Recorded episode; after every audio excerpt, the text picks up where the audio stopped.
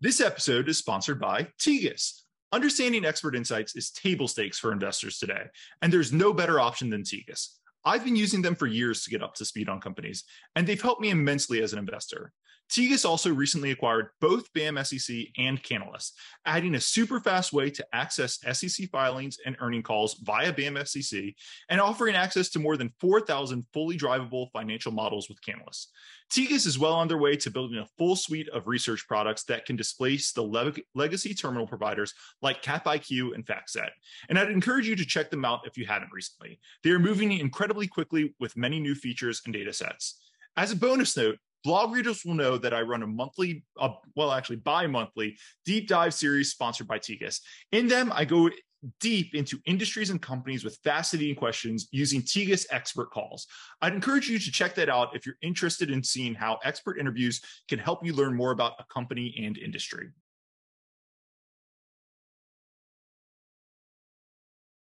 Hello and welcome to the Yet Another Value podcast. I'm your host, Andrew Walker. If you like this podcast, it would mean a lot if you could rate, follow, review, subscribe wherever you're watching or listening to it. With me, I'm happy to have Chris Lee. Chris is a student at Duke University, MBA student at Duke. Chris, how's it going? Good, Andrew. Thanks for having me. Hey, thanks for coming on. Let me start this podcast the way I do every podcast. First, a disclaimer to remind everyone that nothing on this podcast is investing advice that's always true, but that's going to be particularly true today because we're going to be talking about a very small nano cap stock, uh, 100 to 150 million market cap. So that obviously comes with lots of extra risk, you know, liquidity risk. Uh, smaller companies have lots of, uh, it's tougher to get financing, all that type of stuff. So people should just remember, please do your own research. Nothing on here is financial advice. And then second, with the pitch for you, my guest, you're coming on because you won the Dorsey stock uh, stock pitch competition. You know that attracted dozens of pitches from college students all across the country. I, I thought your pitch was great. Congrats on the win.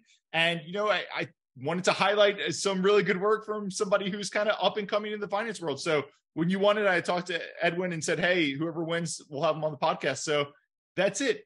We're going to dive into your pitch in a second. There'll be a link to that in the show notes if anybody wants to see it. But you know, since this is a little bit of a different episode, why don't you just give a little bit about your background so listeners can get to know you a little bit?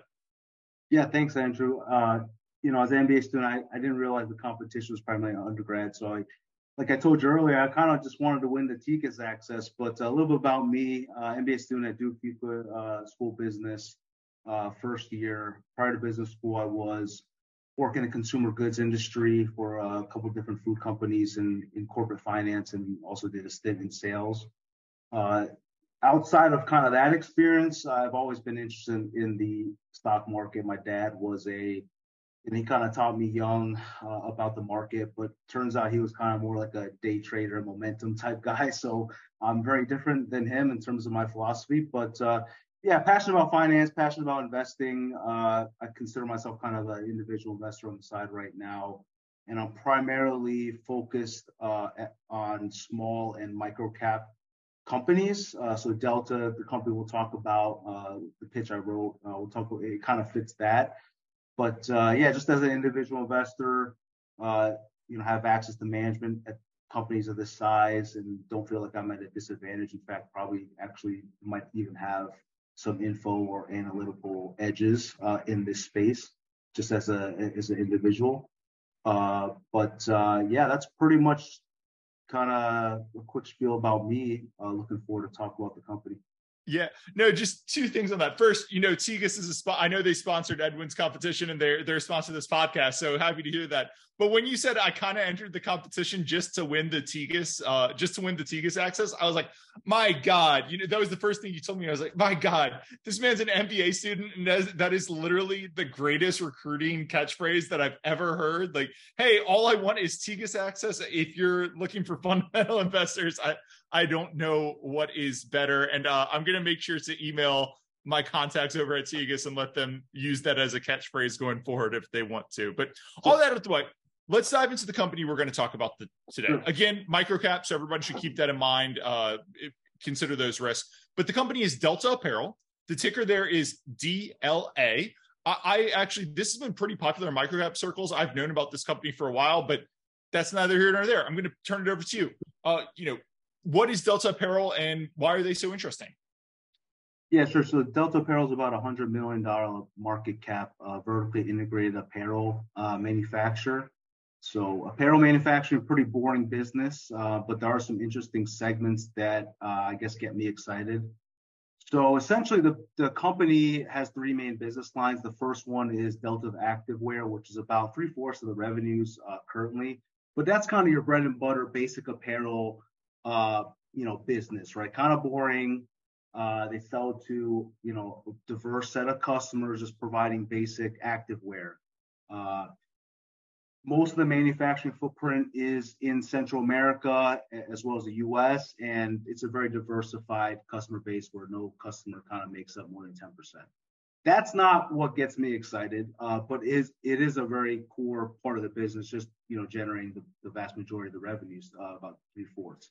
The two more sexier sides of the company would be uh, first is DTG to go, which is a uh, uh, digital printing uh, business. And so essentially uh, what Delta, the capability they have is they can partner with with uh, brands and manufacturers uh, to provide a, a, digital print service. So what, what this basically means is that instead of having to hold uh, physical inventory of a lot of different SKUs, they can Delta can print it for you on demand, and they'll integrate with your supply chain They'll be in your factories. They'll integrate with your e-commerce sites. They'll also ship it to, you know, anywhere in the United States in less than two days. Uh, so this is a business that I believe is uh, misunderstood. Um, honestly, a lot of it is the way the company is, uh, the disclosures they give. It's embedded within Activewear, Delta Activewear, and DTG are kind of combined in the same segment, so that muddies the water a little bit. Secondly, they don't necessarily provide regular disclosures about DTG. It's been spotty. Uh, so it's kind of hard for investors to understand kind of what the growth trajectory looks like, uh, what multiple they should be placing on this business. But medium to long term, the company has said, hey, this is a you know 20% plus revenue grower at a 20 25% EBITDA margin, which that's like much better, different profile than kind of the boring right, commoditized activewear business. So that's exciting. The third piece of the business is uh, called Salt Life. Uh, so Salt Life is about a little over 10% of the sales. This is a, I guess, regional lifestyle brand currently, and so you've probably seen bumper stickers uh, saying, you know, with the Salt Life branding. Uh, if you're driving anywhere in the South, even even in the Midwest or West Coast, and so uh, with Salt Life, you know, they're rapidly expanding their retail uh, footprint. The the unit economics are pretty strong at retail. They also have a sizable DTC e-commerce uh, business. Uh, and again, just like DTG to go, it's very margin accretive to the business and also a business that is, uh, you know, it should command a higher multiple than your kind of commoditized um, your commoditized Delta Activewear uh, segment. So I think what caught my attention is, you know, COVID was a call a catalyst for these guys where people are buying more, you know, physical goods, right? So obviously that's a good thing, but the valuation where it sits right now, trading about four times forward earnings, trading below tangible book value, uh, which is like $17 a share. I think we're at like under 15 today. So I, I, think, you know, unfortunately, I, have been long a little bit, you know, uh, earlier. So I'm a little bit of a bad holder right now. But I do think it's a very attractive um, entry point just because if you think about the long term, where this company is going from a commoditized apparel business to one where they should generate, you know, like 40, 45%, uh, 40 to 50% of their revenues from more attractive higher ROIC businesses, higher uh, businesses that have more of a moat around it, either branding or technical capabilities in digital print. And so, you know, I, I the, in the pitch, I kind of said, hey, this business to me, you know, deserves to be trading at eight times at least, which is kind of an industry multiple. Uh, and that puts you at about 35 bucks a share. But I, I think that the, the value is actually even higher, just given you know Salt Life could be worth the entire uh, kind of enterprise value today uh, and things like that. So that's kind of you know me rambling about why I like the company. No, that that was a fantastic overview, and I want to dive into a couple of different things there.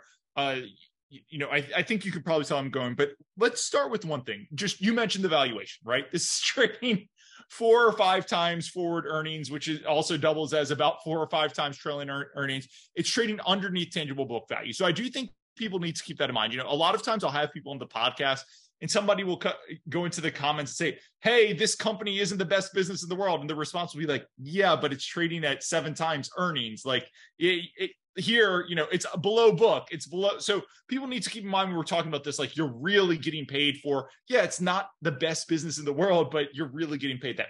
But just on the valuation, on the book value side, right? $17 per share tangible book. It's actually about 25 or 26 if you include the goodwill there a lot of the tangible book here is accounts receivable, which is fine. Those are generally from very good customers, but a lot of it is inventory, right? You're talking at, at June, 227 million. I believe there's a big buildup as they work towards kind of the summer seasons and the fall seasons, which is the big for the athletic gear side, but 227 million of inventory. Like, how comfortable you do you feel that that inventory is like, you know, we just went through 2021 and Target's writing off all of their yeah. home decor uh, inventory and everything. How confident do you feel on that tangible book value?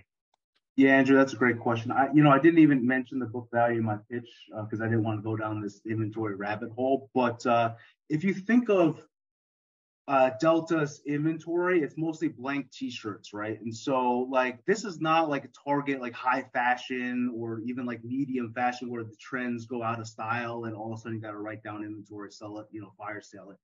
These are T-shirts that are literally already have a customer on them. They just need to, you know, do what they need to do, print on them, right? So to me, you know, uh, the inventory is almost like it's pretty. You can think about it more like uh, more liquid than your traditional apparel inventory, just because yep. of the nature of of what they sell.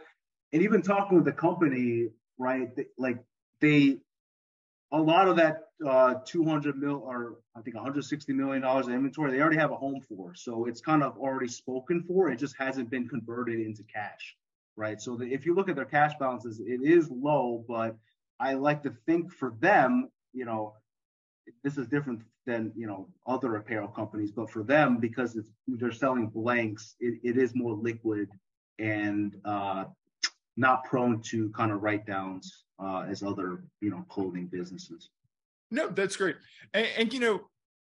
I think you mentioned a lot of the inventory is blank t-shirts, and this is going to come out a lot in the pushback. But when you say a lot of the inventory is blank t-shirts, that's good because it's pretty fungible, right? Like if this company went belly up, you, would have five different companies exactly. be like, oh, yeah. blank t-shirts are so you could probably get close to book.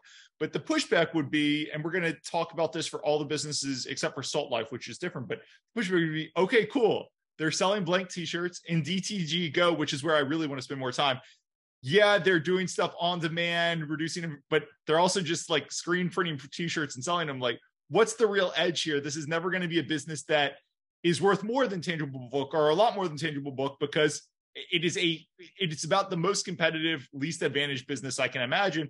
And you can kind of see this like i'm i was just flipping through the proxy statement the other day so i'm looking over here. They they pay awards based on return on capital employed rocs i believe what they call it. And you know their target to get your bonus is 10% which 10% is fine. It's a little bit above the cost of capital. Like if you're doing that in this industry, it's great, but it's tough to see how this, like you said, 10 times earnings, 35, 37 per share. That's two times tangible book, 1.5 times goodwill, like 1.5 times normal. It's tough to see how you get there when you start saying, oh, they can barely earn above their cost of capital. Does all that make sense? Yeah, I think it's a very fair fair pushback for sure. I think on the legacy kind of activewear business, uh, there's a couple things I, I would mention. So, so first of all, uh, the pandemic exacerbated this, but there is a trend from sourcing from Asia and overseas and moving that more onshore. And so, yep. Delta being you know primarily located in, in Central America uh, and the U.S. have an advantage in terms of nearshoring, right? Because the security that it provides their customers is, is, one, I guess, advantage.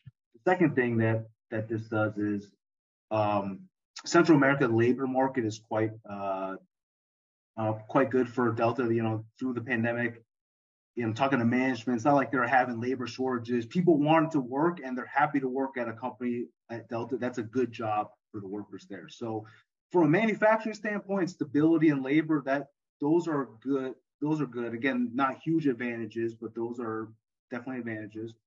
Um, how it fits with DTG and even um, Salt Life, kind of the blank business, I will say that the vertical integration in this arena actually does matter. So, you know, the, the digital print business, right? They're using, they're leveraging the ecosystem uh, of the activewear business and having those, oh, you know, high availability of those blanks they can print on. And, you know, I don't know the exact numbers, but they've shown over time how most of the t-shirts they're printing on are internally produced versus outside, right? So it's kind of like they have there's a little bit of ecosystem effect there.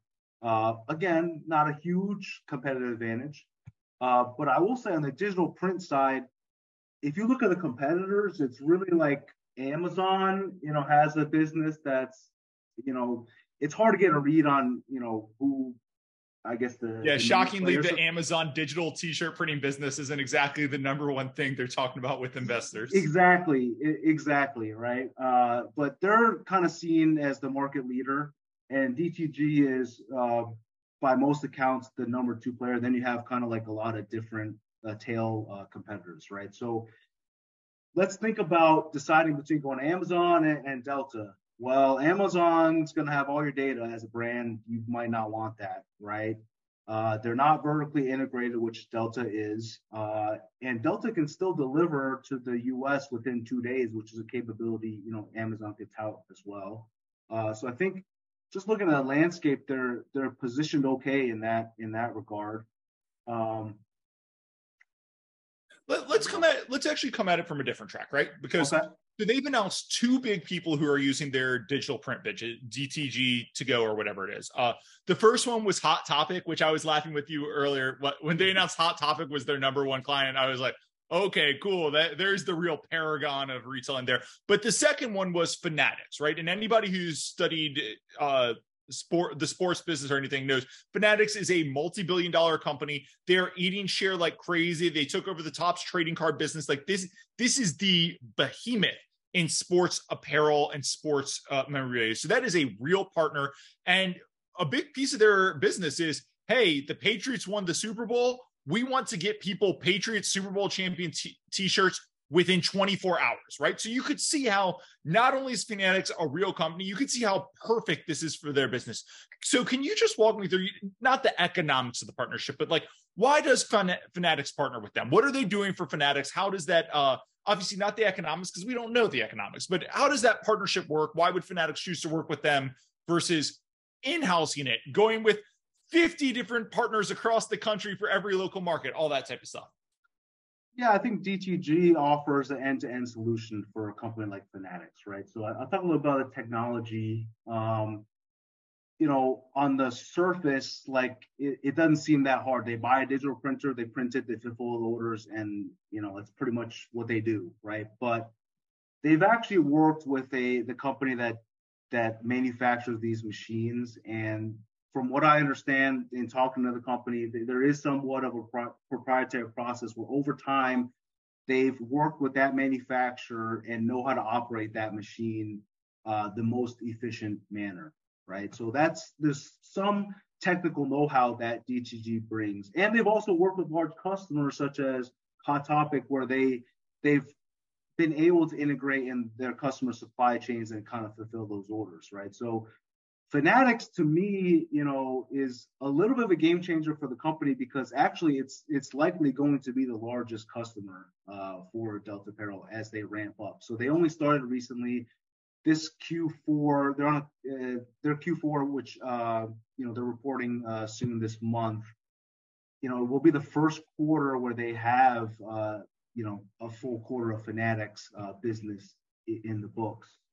But I think Fanatics uh, you know, understands that they have this Delta has an end-to-end solution. They've done it with big customers before, big retailers before, and uh, they're building specific capacity and technical processes for Fanatics. So, uh, you know, Kornit, which is a, a, machine, a digital, you know, printing machine manufacturer, widely seen as the industry leader uh, in in garment digital garment printing. Delta is not using their machines uh, for Fanatics. They had to work with a different company to come up with a process that was that met kind of requirements that Fanatics had uh, from a quality standpoint. So actually, I do think quality here is a selling point, and the fact that they'll be able to do it uh, large customers. So that's kind of the Fanatics side. But I, for Delta, it's great because you know now you're getting a sports-based customer, high growth. Um, that's not as tied to kind of like your traditional fashion cycles, right? So like all end of the year, like holiday rush, right? Fanatics gives them a little bit more uh, diversification in terms of when the peak Your times point. are, right? So the sporting yep. events have different, you know, Super Bowls, different time. It's not all holiday merch season. It could be February the Super Bowl. It's going to be March Madness. It's kind of consistent throughout the year. So that's kind of what's in it for Delta. So in many ways, Delta, you know, tell me if I'm wrong here, but Delta could say, hey, oh, look, obviously we need to stock up for the back to school season is going to be massive. The return to team sports is going to be massive for an a, a apparel, a athletic apparel focused business. Christmas is going to be massive. But guess what? Fanatics has a almost a completely different peak season, right? Super Bowl is obviously their peak. As you said, March Madness, you could imagine NBA playoffs, that type of stuff. So, hey, we've got all this. It's not all excess capacity. We have to build extra stuff for Fanatics. We have to go to different markets. But in some ways they've already got the capacity. This Fanatics partnership just lets them kind of smooth it over. Am I thinking about that correctly? Yeah, I think so. I think they're also, you know, I did mention they're building specific capacity for Fanatics and they're still ramping up. And so a lot of the capex, I believe, is was meant for Fanatics, and they still have a lot of throughput improvements. So they're not even they and they don't even have all the Fanatics business. They only have a slice of a pie. It's hard to triangulate how much the full TAM is, but uh, based on my research and talking to the company, there's a long runway of just Fanatics business. So, like one of the conference calls, you know, I think uh, uh, the C- CEO mentioned, "Hey, you know, we're not going to onboard any new customers," and you know, people started getting worried about that. But like, listen, they have so much. I think what his point is, there's so much Fanatics growth alone that that, that can carry them without kind of onboarding smaller customers. Yep, Yep, perfect. Okay. Uh, I think that's good on on the DTG side. So let's just talk about. I think the interesting piece here is the salt life side, right? Because as you can probably tell, like I'm a little skeptical of the base business in DTG to go, but again, you're paying under tangible book value, so the market's clearly experiencing some skepticism. So you don't need things to go swimming there. But salt life is really interesting to me because it is the type of thing that I've seen companies do and incubate and obviously there's tons and tons of risk there this is a small brand i don't i don't want to run too far ahead there's tons of risk but i this is the type of thing i've seen companies grow to be billion dollar brands it's a hundred million market cap so i'll pause there i'm rambling a little bit what is salt life and why why am i so interested in the possibilities there yeah so salt life uh i mean if you live under a rock you've never been to a beach like you know, then you might not have seen Salt Life. But I mean, Salt Life essentially a, is a lifestyle brand uh, that celebrates the outdoors, the fishing, and and just being on the beach, uh, right? So, um, different than the rest of the Delta business, it's branded and they, you know, own their own retail locations. And so, what gets me excited is a couple things. First of all, the retail build out. So they started the year with 13 stores and they're up to like 21 now. Yeah. Uh,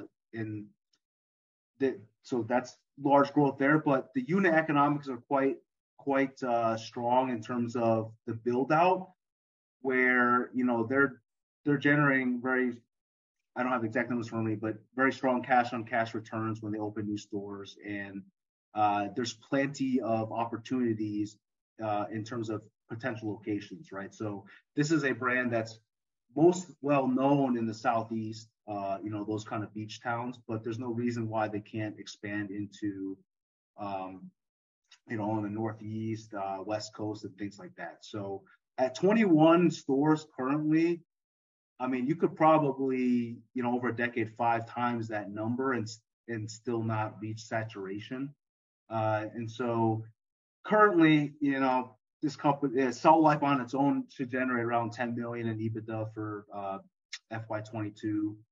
And it's not crazy to kind of assume a seven to eight times multiple on that, right? Uh, it's comparables are in that range. And so uh, to me, this is kind of a early uh, growth story uh, in terms of the retail build out, but then also on the e-commerce side, again, margin accretive to the overall business, um, leveraging the blank t-shirts from you know the Delta Activewear side. So there's definitely a lot of synergies being in the ecosystem, uh, but a decent amount of the revenues will come from e-commerce and uh, the retail and e-commerce are, like I said, margin accretive to kind of the wholesale business. So uh, a lot to be excited about, but it's mostly kind of like this, the maybe spin-off potential. They are reporting Salt Life financials uh, separately, and they're doing that on purpose to leave the door open for something like that. But it's not crazy to say that you know Salt Life alone is worth you know two thirds or almost even all of the the value today. No, I, I'm completely with you. Look, this is this has been, I think, the most interesting part of the story. Uh, you know, as you said, it's in the first in the first nine months of the fiscal year 46 million. So they're probably going to do what? 60 million i think you said it in fy 22 about 10 million in ebitda. It, that's growing really quickly you know it's growing 20% plus revenue per year. Margins are expanding as they kind of get over the build out stores. Like that's the type of thing you could see it's almost fun with numbers right? But two three more years of 20% growth all of a sudden you have a hundred million dollar revenue brand doing 20 million plus in EBITDA. Like that's the type of sexy small cap, mid cap growth story you could see the market getting excited by. You could see a private equity firm getting excited by. You could see a strategic taking it out and using it. So uh, that's why it's so interesting to me. And you met, you mentioned like everything you said with margin accretive, all that type of stuff. Like I, I 100% agree. I don't disagree. And I, I think the backdoor to that is hey, it's just a better business to own the brand and have like a brand that people are searching for than it is to just produce all these different things. Let me provide some pushback on Salt Life. I, I think the first pushback would be look, and this will actually go a little bit into management.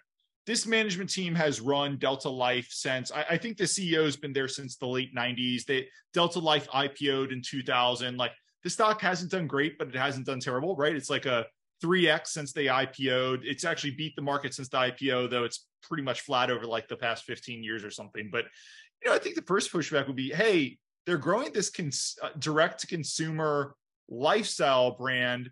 Is the CEO who's run a like on demand apparel, athletic, like kind of commodity shop? Is this the right management team and company to build out this lifestyle brand? Yeah, that's a fair pushback. I think so. The company IPO it was a spinoff, and the CEO's been there ever since then. He owns a sizable percentage of the shares. So I, I, I think the first thing I'll say that it, there's definitely strong alignment with with management there. The CFO is is relatively new. She's been there like a little over a year. Um, so it's it's hard to say kind of what her uh, how she fits in uh, longer term. But uh, listen, these, I mean, they're good at what they do in terms of, you know, making blank t-shirts, right? I, they have separate, Salt Life is run as its own segment. So there's leadership there. I'm not too familiar with whoever heads up that, that uh, division, but I would just say, like for me, I I look at more of the execution. So when they started FY22, they said, "Hey, we're going to build out, you know, seven new stores," and they did that, right? So from that standpoint, eh, like there's no reason for me to doubt their ability to execute. And I think having that experience on the blanks uh, side is beneficial because uh, you know they they can source a lot of their t-shirts internally, which is a good thing. And uh, it it seems like from a store selection standpoint, they are doing a good job picking the right markets, picking the right locations. Uh, and so it's kind of like I'm not worried about until something goes wrong. And you know, in recent history, they Salt Life has been has been firing all cylinders. So I, I, just go back to having that alignment with management that helps me sleep a little bit better. Um, but uh, in the past too, Salt Life's been trying to do all sorts of different things, make sunglasses and things like that. It's like, listen, you guys are good at selling your brand, uh, opening stores, selling the apparel. Like just focus on that. I think they're doing that. Yeah, no, look, I definitely hear you there. I'm I'm laughing at the sunglasses because they're selling three hundred dollar sunglasses, which I get you're a lifestyle brand, but you're you're selling. Man, uh, if I remember on. correctly, the shirts are like twenty five dollar yeah. shirts yeah. with three hundred dollar life with three hundred dollar sunglasses. It, it, doesn't really make a lot of sense to me on on that dimension. Doesn't but, match up. Yeah. No, uh, it's really interesting. You know, I, I think of this almost, I don't know if they're still a popular brand, but I, I remember w- back when I was like kind of just coming out of college and stuff, everybody talked about the Life is Good company. Do, do you know them? Yeah, I'm familiar with them. Um, the, the comparables I had in mind were like Tommy Bahama and Vineyard Vines, which are like, you know, they're doing like half a billion in sales or more than that. So to me, I don't know what Life is Good sales numbers are, but there's no reason like Salt Life, in my opinion, can't be you know something like that in the half billion range longer term. Yeah, I mean, no, I, two billion Vin- two, two million uh, decals have been sold. So there's cars, you know, two million cars in the United States rolling around with these decals, and they definitely punch above their weight in terms of the social media following. Uh, so I definitely think this is like a regional to national story, maybe even international.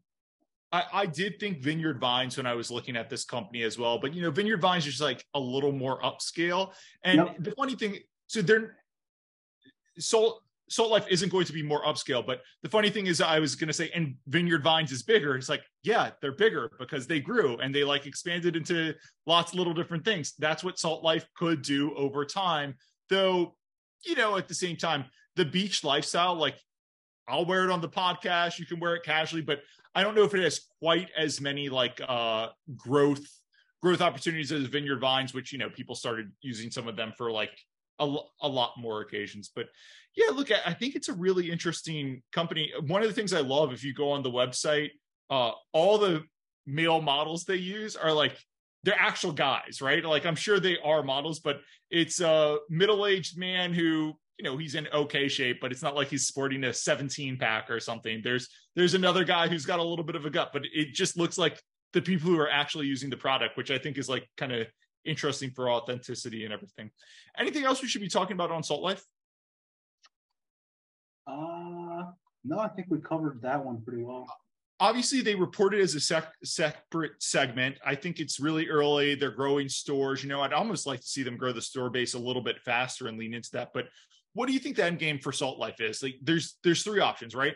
Salt Life grows 20% per year for the next five years, and it becomes bigger than the Delta brand, and they they resegment themselves as you know, like Monster Energy drink used to be a different company, and then Monster grew so big they rebranded themselves Monster. Like Salt Life grows so big they rebranded they rebrand the whole thing Salt Life. Uh, option number two, they sell it to someone in a few years, or option number three, they spin it out. And obviously, all of these are assuming it's successful. But which one of those three do you think would be the most likely? That's tough. I mean, I think a, a spinoff or sale is uh, makes sense to me. Uh, I guess as a shareholder, that probably that those two options would probably unlock the most value. On the flip side, though, I do think like there is a benefit to being in the I guess Delta apparel ecosystem just from a blank T-shirt standpoint. Uh, yep. So I honestly have no, I don't have a uh, any like unique point of view on this. I, I do think the spinoff and the sale would unlock value, and so I, I guess I am more rooting for that. But I see the other side. You're you're a true a true investor rooting for rooting for You know what? It'd be nice to take the mark. Let's sell this. Exactly. I, I, like it. Uh, just two more things that kind of came up when I was researching these guys. We just talked a lot about how they do a lot of disclosure around Salt Life. And when you mentioned the DTG2Go or whatever, you said, hey, they don't really provide disclosures. And one of the things I was impressed with your write up is you went through a lot of old things they said. You know, I think you had something at the 2020 annual meeting. They gave a little bit of, you use that to kind of back into the revenues for DTG. But, you know, I, I look at the company and say, okay, well, they know to disclose a lot of stuff on Salt Life so people can start valuing that and they're really cagey on the disclosure on this high growth business that they think they're you know they're going to grow rapidly they're taking share with fanatics when i see a company being cagey around disclosures with a segment like that the first thing that pops in my mind is oh the economics of this segment are really bad. They know it and they're trying to kind of hide the ball from investors. It just goes back to the worry I originally had there, but I just wanted to expand on that a little bit and give you a chance to kind of comment on that. Yeah, I think it's it's fair and it's a frustration I know other investors have uh, that they've kind of brought up the company. But I think so. I think the the the long and short of it is basically they were disclosing the revenues and rough margins or targeted margins when things were going well, which was kind of like 17 through 20. Yep. And then uh, based on like piecing things together, either from you know transcripts, old disclosures, old investor decks, talking to other uh, investors, I, I believe that they the revenue actually dropped in FY21, and so obviously you might not want to disclose a high growth segment that's all of a sudden you know facing tough comps and had a down year, right? The second piece is on the profitability. I, I do think like the Fanatics ramp up is hurting margins, and and this is not something they're being cagey about. The you know CEO Bob mentioned on the call, the last conference call, say, hey, listen, like we're running at like essentially flat break even uh, operating income margin. Um, but once all this, you know, once uh, we ramp up our throughput, which they can increase like 40% or you know or higher on the Fanatics line, they're going to get in line with kind of like 15% uh, operating profit margins and close to you know 20% EBIT margin. So I think it's a combo of basically like DTG did have a down year in 21 and uh, and that there, there are profit uh, short-term profitability concerns, but in my opinion, those are will be alleviated once you know uh, they they exit kind of the startup phase. But yeah, listen, I like talk to professional investors and they can't piece like I asked them, hey, what's what, what numbers you got for DTG? And they're like, oh, look, look at notes. I don't have it. Like so there there are people that own the stock that don't even know like the revenues by year for this segment, right? Which is kind of scary. But but like you said, if this is a high growth segment that can do 20% plus, 25% EBITDA margins long term and should on a normalized environment be growing you know 15 to 25 percent. Listen that that multiple is is much more than what the legacy business deserves. And so i think if they want to realize that value of this segment they have to do a better job with their disclosures. And i think the C, the new cfo recognizes that and, and they're adding a little bit more in their their sec filings but it needs to be consistent. So hopefully next year uh, we'll see some some some more information on that. But yeah it's definitely an issue. Perfect. And then last question I just want to talk about. I, I, know you've talked to management a little bit, it sounds like, but I just wanted to ask about management because it's they seem good to me, right? Like obviously I think seeding salt life, which as you can tell, that's what I'm most excited about, I think has the most potential getting through COVID in a kind of commodity uh, business that has some leverage. Like I think all of that speaks really well to them. Eh, but there has been a little bit of hiding the ball with the margins, as we just discussed. The CEO, as I mentioned, he's been here for 20 years. The stock's flat over the past 10 years. You know, it's a hundred million market cap company. Uh, I did. They they are a little promotional. I I think, as you mentioned, in your write up. There's only one analyst covering them, but it's a sponsored analyst, which is always a little bit of a red flag for me. And they did. I, I was just flipping through their website and their investor. He went on the TD Ameritrade network to talk about uh, Delta a couple months ago, which there's nothing wrong with that. But the host clearly had no clue who Delta was. And they were just like, You're an apparel company. Tell us about inflation and consumer, and didn't ask about Delta once, which it just, you know, it just screams to me a little bit of a company that's trying to be promotional. And uh, I, I just wanted to discuss that I don't want to say red flag, but it was a little bit to me. It's funny you say that because I actually have the opposite view. I don't think they're promotional at all because uh, so the analyst coverage. I mean, listen, how, no one's going to cover these guys, right? So like the sponsored research, you know, it, it gives you a little bit of attention. I, I don't think that's necessarily something you can knock them on. I think historically, least the last couple of years, they do like one conference a year, the ICR in the West Coast in Q1, and that's pretty much it. So um, it's not like they're hitting the micro cap, all the conferences and, and doing all that kind of stuff, right? The TD Ameritrade one is interesting because that kind of is a, was a step out of what they normally do from a, outreach standpoint. If you listen to the interview though, the guy could be he was not bull he didn't say anything that investors you know would have taken as bullish because they were talking their the conversation was focused on inflation and passing through yeah. pricing so like i was excited when he went on because hey you know like any getting the word out on this name is good but like he he didn't say anything that could be construed as bullish in my opinion uh so and that was the first kind of retail outreach i would i mean it's a retail focused uh oriented platform, right? Um, so, I, and I look, I'm with yeah. I'm with you because the TD Ameritrade thing, like, look, you, you get it. It's a professional network. It's a professional anchor. Like, obviously, it's not CNBC or something, but they invite you to come on.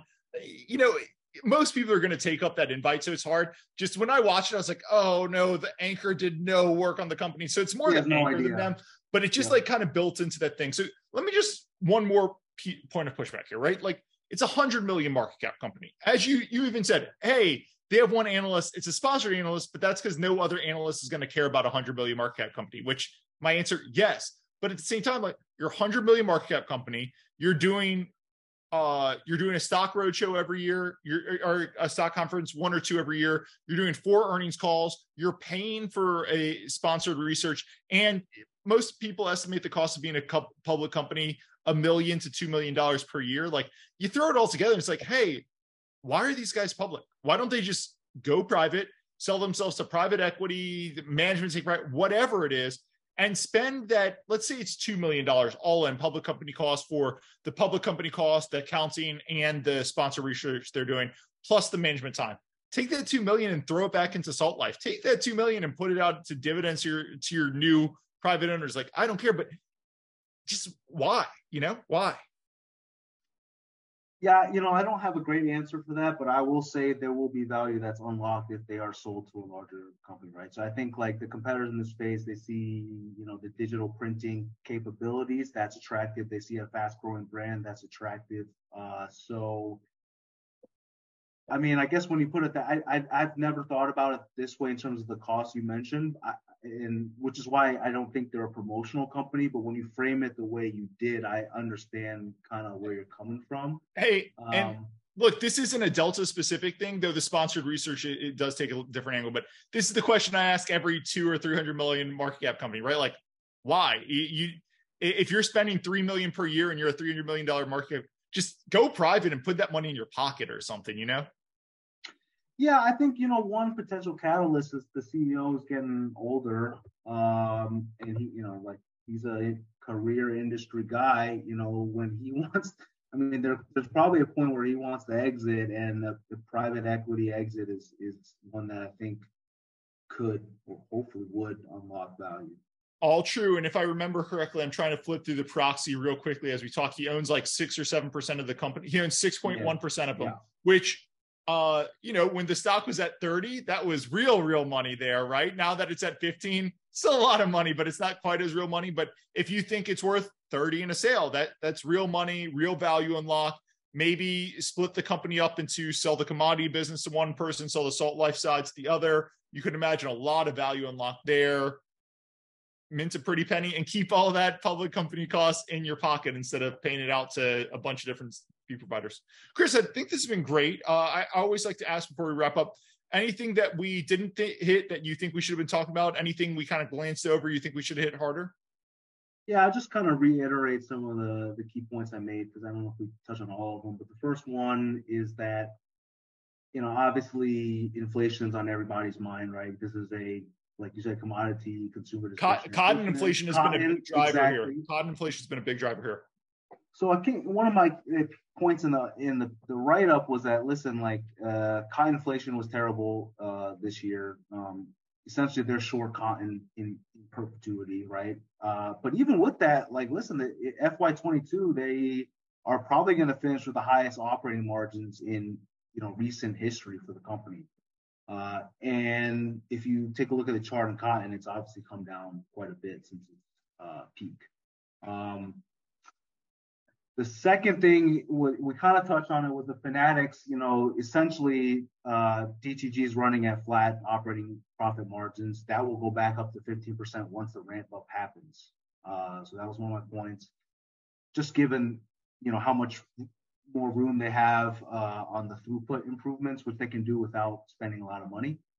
Uh, but long term, uh, and we touched on this throughout the conversations, like, listen, this company is going from a very boring one uh, where they generate, you know, 75% of revenues from a legacy commoditized activewear business to one where, you know, in the near and long term, about half of the revenues will be DTG and Salt Life. And so with that, you have better or, or you know investment internal investment opportunities.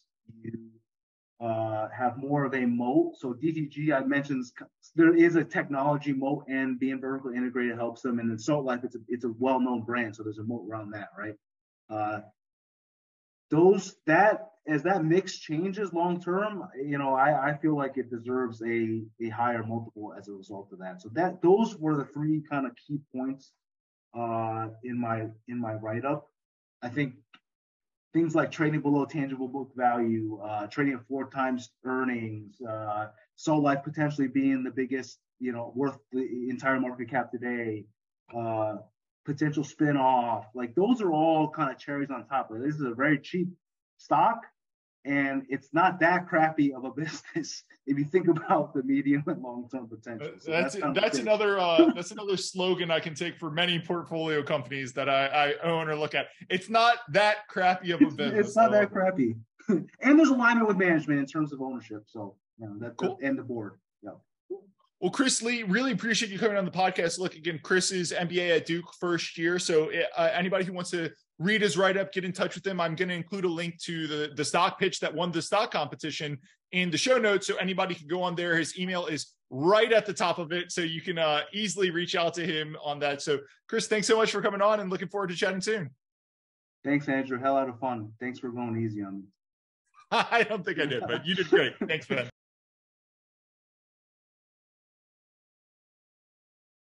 A quick disclaimer nothing on this podcast should be considered investment advice. Guests or the hosts may have positions in any of the stocks mentioned during this podcast. Please do your own work and consult a financial advisor. Thanks.